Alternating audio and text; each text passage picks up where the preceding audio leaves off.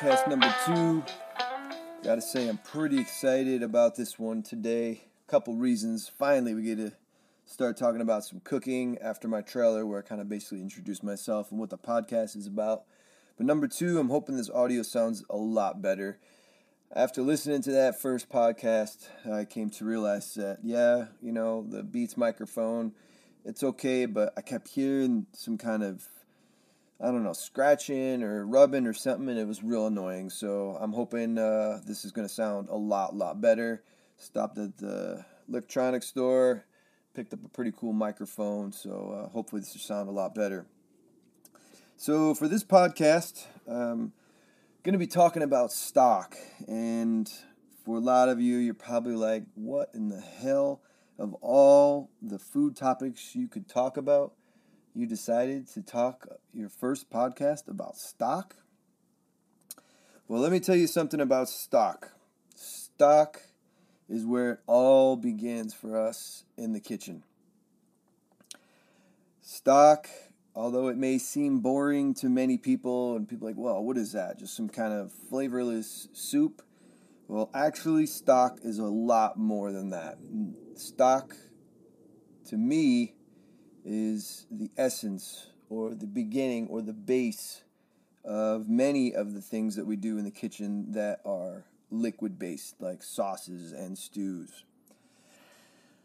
A stock is amazing. You can put it on at night, let it cook all night long, let it do its thing, let its flavors come out. Let me tell you something when you come into the kitchen the next day and you open the door, and that flavorful aroma is just bursting in the air of stock, you realize you're home. It's just such an amazing smell. It really perfumes the whole entire kitchen and it just feels like home. And a great example for for me even at home, Thanksgiving time. I love Thanksgiving time not only just because it's one of the greatest holidays and such a great food holiday, but you know, when it's all said and done, you end up with these bones from the turkey and the ham. And I get a chance to make this really flavorful turkey stock. I just let it go all night long uh, after Thanksgiving. I wake up the next morning and the whole house, even at night when I'm laying in bed, I can just smell it. And I'm so excited to get up, strain it, and then I make uh, a nice turkey soup we have for breakfast, lunch, and then I end up, I actually can a lot of uh, I make a big huge back uh, batch of stock. I actually save all my bones throughout the year from the raw chickens that I buy uh, and things like that. Um, the tips from the chicken wings, I don't cook those. I keep them and I save them all year long in the freezer and I roast them off and I just make this big huge uh, big batch of stock and I end up canning a lot of it so I have it to use throughout the year so I don't have to go and buy uh, stock you know or broth or anything um, at the at the grocery store. So you've heard me talk about stock. You probably hear some passion come out of me about stock. But what the hell is stock? All right. Well, first of all, when you think about stock, you know you look at the basics of it. It's really just a flavorful liquid, and it's made from bones. You can use seafood. You can use vegetables.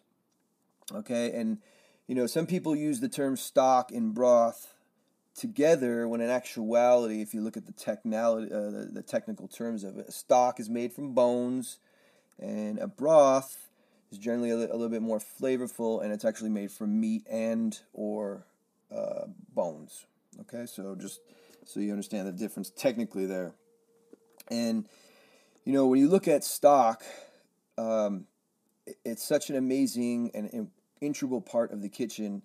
You know you look at I have this book in front of me, this cookbook in front of me, right? It's called Le Guide Culinaire. It's probably to me one of the most important cookbooks out of the hundreds, you know, that I have or have access to.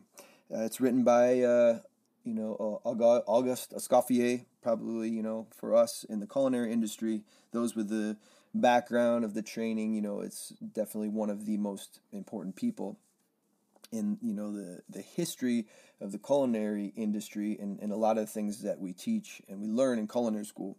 So I have his book in front of me, Le Guide Culinaire, and it's you know ironic that the first episode I chose actually ties really well into his cookbook because within the first couple pages, it's actually about stock. And you know, I was reading through the book a little bit, and you know, he's in there. Uh, he talks a little bit, saying the basic components used in the production of sauces is stock or gravy, right? And goes on a little bit more. And then I really like this this thing he says in there, and it says it is to the production of perfect stocks that the saw the sauce cook should devote himself. And that just goes to show how important that stocks are, especially here with the sauce cook, the saucier, the person who makes all the sauces you know, for everyone in the kitchen, just how important those stocks are. You know, and he goes on a little bit further. He says stocks were the keynote of the culinary structure.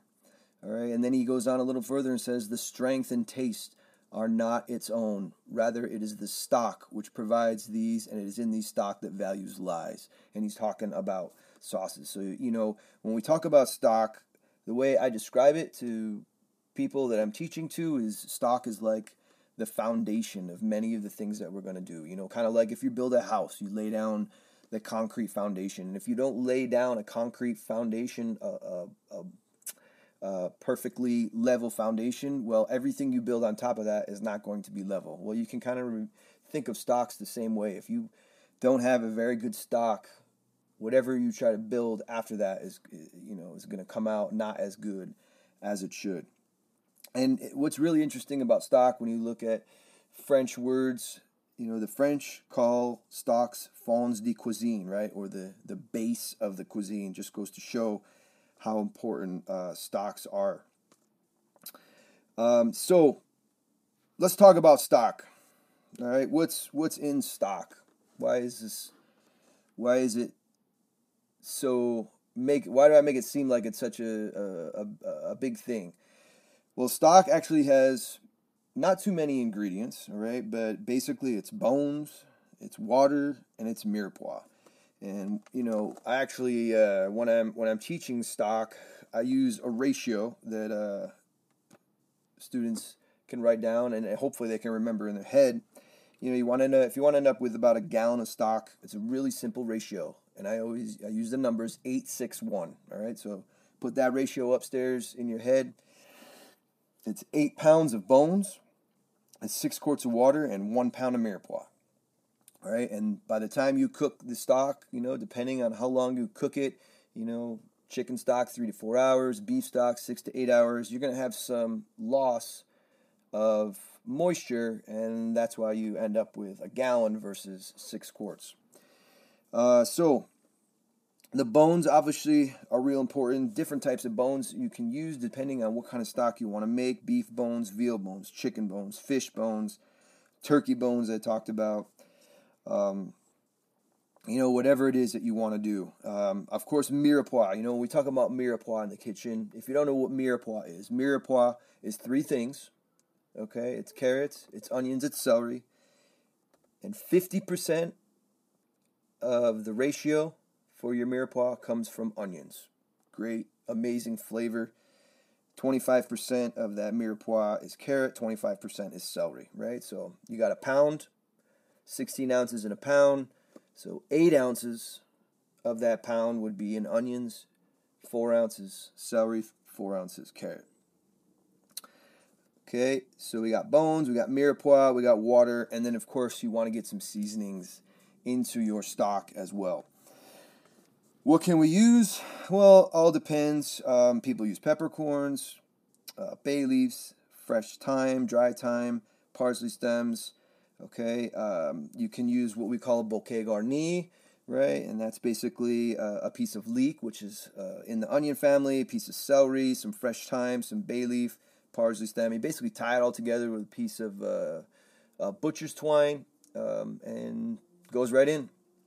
Or you can use what we call a sachet de d'épices, right? Or a little bag of spices. That kind of what it translates to. And in that case, in there, we're going to use bay leaf again, peppercorn, parsley stem, fresh thyme, all tied together in a little bit of cheesecloth.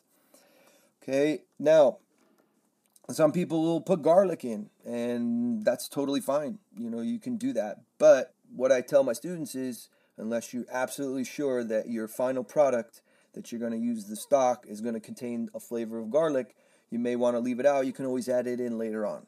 Okay, you, you, know it all depends on on what you're doing. Um, and then it's a good idea not to use salt in your stock because a lot of times when we use stock, we end up cooking it down, reducing it, and if you have your stock perfect, perfectly seasoned, if you go to reduce that down uh, to, to make a nice flavorful sauce, what you're going to end up with is something a little too salty. So it's better to use the salt at the end, right? When you're cooking your sauce or your stew, then you go ahead and season it near the end. Leave that salt right out of the stock. All right, so we talked a little bit about the types uh, of things that you could use in stock. So, what kind of stock is out there? What types of stock can we use, right? I mean, people think, okay, chicken stock, beef stock, and that's true, right? But basically, we kind of break them down in a couple different categories. Um, the first one we call white stock, and this is where you basically take your bones as they are, along with your vegetables, and you basically simmer them in the water with, with seasonings. We really don't do much to it, you know? I mean, if you got chicken bones, um, you know, you might want to rinse them off. We can do a white beef stock, so we don't roast them. We just put the bones, the beef bones in, and basically, um, you know, cook them off, and you end up with what we call a white stock, a chicken stock, a beef stock, something along those lines. Now, some chefs, uh, depending what kind of bones they're using, uh, they may cover just the bones with water. They may turn it up to a boil turn it down, let it cook for a little bit, and the reasoning, uh, and then what they do is they actually end up throwing out that water, right? Well, the reasoning here is there's a lot of impurities on the bones, so in that first bringing to a quick boil, you get a lot of impurities that rise up to the surface. You skim them off, you throw out the water, and the idea here is we're basically kind of blanching the bones. And uh, some people i could see the purpose of it you know if you have uh, maybe some fresh chicken bones you know it might make sense um, i'm one who doesn't really believe in blanching the bones i don't really do it too often because i feel like you throw away some of the flavor uh, that you might get in the original water but you know it's really kind of up to whatever the chef believes i mean you, i could bring someone on this podcast that could probably tell me why they do blanch the bones and you know it, it's really kind of it's a personal opinion. Um, I, I, would say if you're cooking at home, the home cook though, I wouldn't necessarily worry about doing something like that. Okay, now we have brown stock. Now brown stock is the bones and vegetables. Uh, same thing with seasonings, but the difference is is we're going to take the bones and we're going to roast them off. Right, we're going to get a nice caramelization on them. It's going to bring a unique flavor profile and a different, darker color to the stock. Uh, so, um, once again, whatever kind of bones you want to use. You can roast your chicken bones. I roast the turkey bones before I make my stock. Uh, definitely, you know, you can roast your beef bones. Um, but that's the critical part here. That's the main difference between a white stock and a brown stock is that those bones have been caramelized. And also, you do want to caramelize your mirepoix if you can. Um, you know, we make we make a nice um, uh, beef brown stock. Uh, you know, I, I, teach the students about roasting the bones in a pan, big roasting pan. Take the bones out, and then we put the mirepoix into the same pan that we were roasting the bones in, and put it right on top of the stove top, and, and we caramelize up those veggies.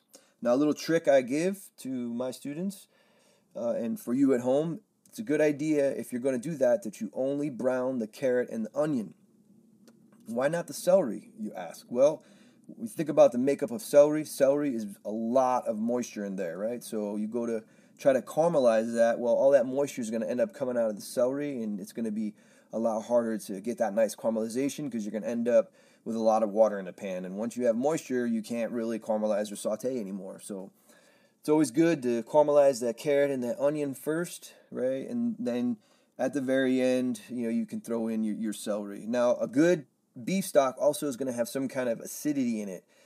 Generally, I'll use tomato paste and I'll put that tomato paste in near the end when the carrots and the onions are done. I'll cook that tomato paste a little bit. That's real crucial that you cook that tomato paste to get out that raw flavor. Then I might add in my celery, right? Then I might add in a little bit of wine, a little bit of water, right? And and I get all that good yummy stuff on the bottom of the pan. We call it fond right? I deglaze the pan, right? Or I put water in or wine and I get all that nice, yummy stuff on the bottom of the pan. It comes up in the water, I scrape it up. Then I got all this great flavor, and that's what goes into into my beef stock. Okay, and then uh, you know fish stock is also important, or we call they call it a fumet. Uh, of course, we're using fish bones, right? Or maybe we're using the shrimp shells or something along those lines. And basically, uh, same thing. Those go in with some vegetables, some seasoning. Uh, a lot of times, uh, put a little bit of wine in there to fortify, um, you know, the fume. And then uh, another trick sometimes they'll do in the kitchen is uh, sometimes you may have some trimmings from mushrooms, such as the stems or something like that. They're washed up real good. You can, of course, drop those in there as well for a little bit of extra flavor. And then uh, one more, well, actually, a couple more different things to talk about. Um, there's another thing that we use in the kitchen. It's called a court bouillon. And when you talk about stock, a lot of times it gets uh, mixed in with that. It's not really a stock per se.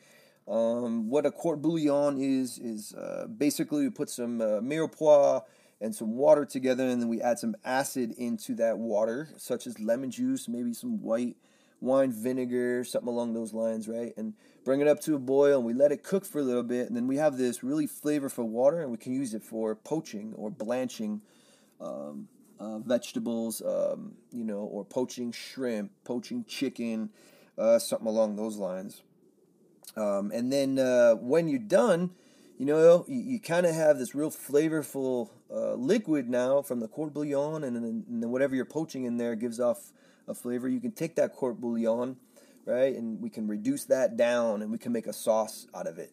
And we call that à la nage, right? When you reduce down the court bouillon and, and, and you use that as a sauce. So if you see shrimp à la nage on the menu, it means that they took the liquid that they poached the shrimp in, they reduced it, and they made a sauce out of it.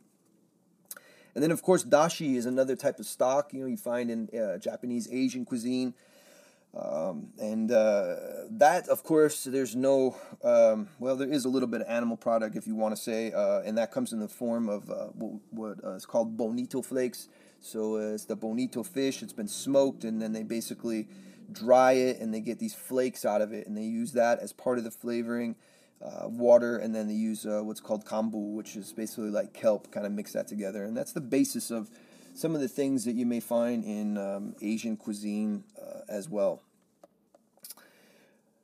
Uh, yeah, so a white stock, you know, like we talked about, very neutral stock, um, made from different types of bones, whatever it may be. And then, um, you know, when it comes to cooking times, you know, just remember with your chicken bones, since they're a lot smaller, generally you don't cook them any more than three to four hours. Although, you know, that you work in a commercial kitchen, you know, you're making a big, huge batch of, of chicken stock in a big, huge uh, steam kettle or tilt skillet, something like that. You may let it go overnight, um, especially your brown stock. You roasted these nice big beef knuckle bones. Um, you know, whatever, you're definitely going to let that baby uh, simmer all night long. Um, so let's talk about making stock. Um, you know, when it comes to making stock, you got to start with good quality ingredients. You know, I can remember some of the places I worked, they'd have this big, huge stock going in these huge kettles. We're talking, you know, 100, 100 gallon, 150 gallon huge stock pots cooking away, just cooking away. And a lot of times they would tell the cooks, if you have trimmings, you know, go put them in the stock. Well, you know, you got to be careful what kind of trimmings end up in the stock. You tell, uh, you know, a brand new cook, yeah, take your trimmings from your stuff and go ahead and put in the stock pot. Well, man, what if they're trimming up broccoli or something, you know, and they throw that in the stock pot? Well, that's going to ruin the stock. So make sure you're using good quality ingredients. Always remember it's a good idea to start your stocks in cold water, right? The uh, proteins, the albumin, uh, that is on uh, the bones. Um, it kind of it breaks down a little bit better uh, when it's in cold water, right? And that albumin uh, is what helps to make a stock clear, right? A good quality stock. I know we, I should have probably talked about this earlier, but a good quality stock, right? When it's done, should be clear. Okay, and then when you properly cool it down, right? When you and I'm gonna go over that in just a minute. When you properly cool it down and you you put it in the refrigerator, when you come in the next day, it should look a little gelatinous, gelatinous, right? It should look a little bit like Jello, right? And that's from the uh, the cartilage and the collagen and everything that's all come together and solidified. It's a lot like making Jello. Okay, it's the same kind of concept. Hot water, right? And then you have the collagen in there and then when you put that and it turns cold, it makes it uh, solidify, gives it that jelly like consistency. So uh, make sure you start in cold water, okay? You can bring it up to a boil, but it's important you bring it back down to a nice, gentle simmer. You want to just let this baby just gently cook, right? The way I describe it is, you know, you look on the side of the pot and you just see these kind of little lazy bubbles just popping up here and there, creeping up. You don't want to have it at a rapid boil because then you end up boiling all the impurities into the stock and, and you end up losing the clarity of it. So it's important you keep it about 185. You know, proper simmering is 185 to 205, but um, basically you want to keep it on that 185 range.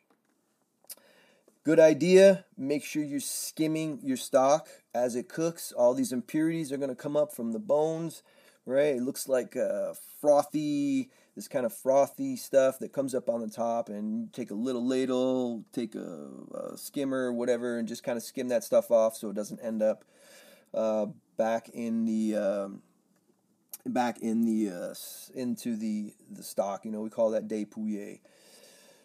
Uh, after it's cooked a proper amount of time, then you want to make sure you strain it. You know, uh, we you can use what we call a chinois, very very fine, um, uh, almost like a sieve. Um, you could also use something with larger holes, like a china cap. You put a little piece of cheesecloth in there, but it's always a good idea to strain it through so you make sure you don't catch. Uh, there's no little um, pieces of anything, uh, little pieces of thyme or anything uh, falling through into your final stock. All right, then after you strain the stock, you want to make sure you chill it down correctly. Uh, obviously, the proper cooling technique is to go from you know 135 where you're or outside of that, outside of the the temperature uh, danger zone. Um, uh, basically, you want to go from 135 down to 70, all right? And they give you a couple hours to do that. Um, you know, at home, you're probably not going to necessarily follow this. You might even be doing it and you don't even realize it, but it's always good to know you want to get it down to 70 degrees. Basically, what we do in the kitchen, we have different ways of doing it, but a lot of times we'll use what we call an ice bath, right? So we'll set up the sinks, put a bunch of ice and water in there. We'll put the stock in some kind of container, plastic container, or Cambro, put it in there, and, and uh, we try to get it to cool down. Or if you're lucky, some restaurants they have called blast chillers, these super freezing cold uh, refrigerators basically that they can use um, that will chill it down real real quickly. But just make sure you go down 135 to 70 in two hours, and then you have four more hours, right, for a total of six, but four more hours to get it below 41. So we're out of what we call the temperature danger zone, where bacteria grows best. Right after you cool it, make sure you store it properly. Like if you make a stock at home, it's probably good for maybe about a week or so in the refrigerator um, if you see some fat on the top, not a big deal. You just scrape it off with a spoon. You know, I use that sometimes to saute with. You know, you maybe you've heard the term schmaltz, chicken schmaltz before. That's basically what that is. You can definitely use it, or you can scoop it off and get rid of it. Um, but try to use it within a week. If you're not going to use it within a week, you know, make sure you preserve it, you store it um, like I said, I can my stock. Um, of course, I have to pressure can it. You know, um, I can go. I'll, I'll probably. I'm definitely going to have a podcast about that coming up in the near future. Um, but if you don't can it, you know, you can put it in containers. You can freeze it. Um, you know, probably maybe a good couple months in the freezer before you know you, can use it.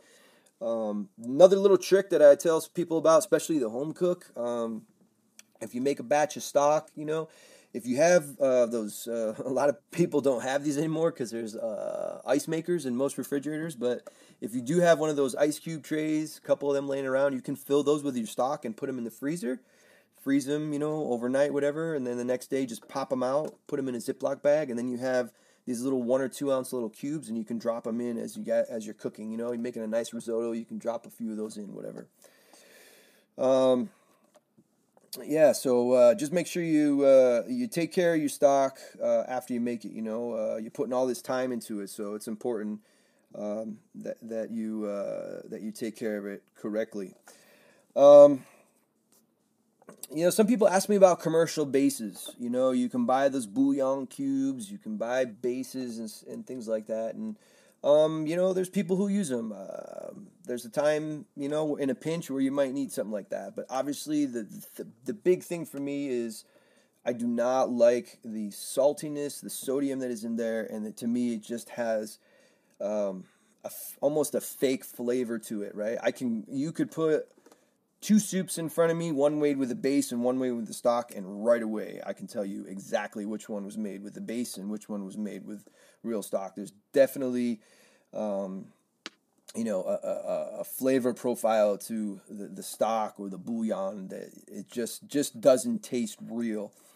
Uh, so like i said some people use them some people don't. It's kind of up to you. Just be careful with the sodium level and, and that off flavor last thing when it comes to, to stocks that i usually talk about is what we call a glacé or a glaze right this is where you take your stock you know imagine you have a gallon of stock or half a gallon of stock and you reduce that down to like four ounces or six ounces, and you end up with this really syrupy consistency.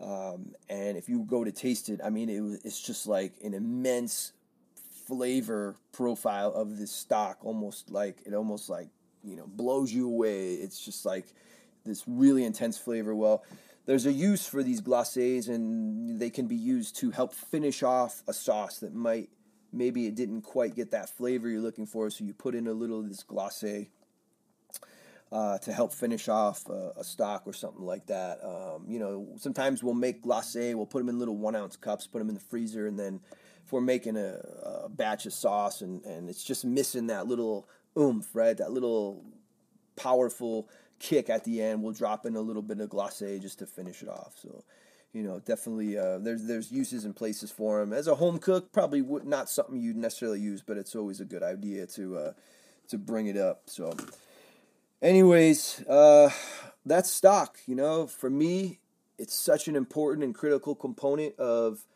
uh, the kitchen, the home cook, the commercial kitchen, wherever. Right? It's the base. It's the foundation of what you're doing. So always make sure you're doing the best you can with the stocks using high quality ingredients.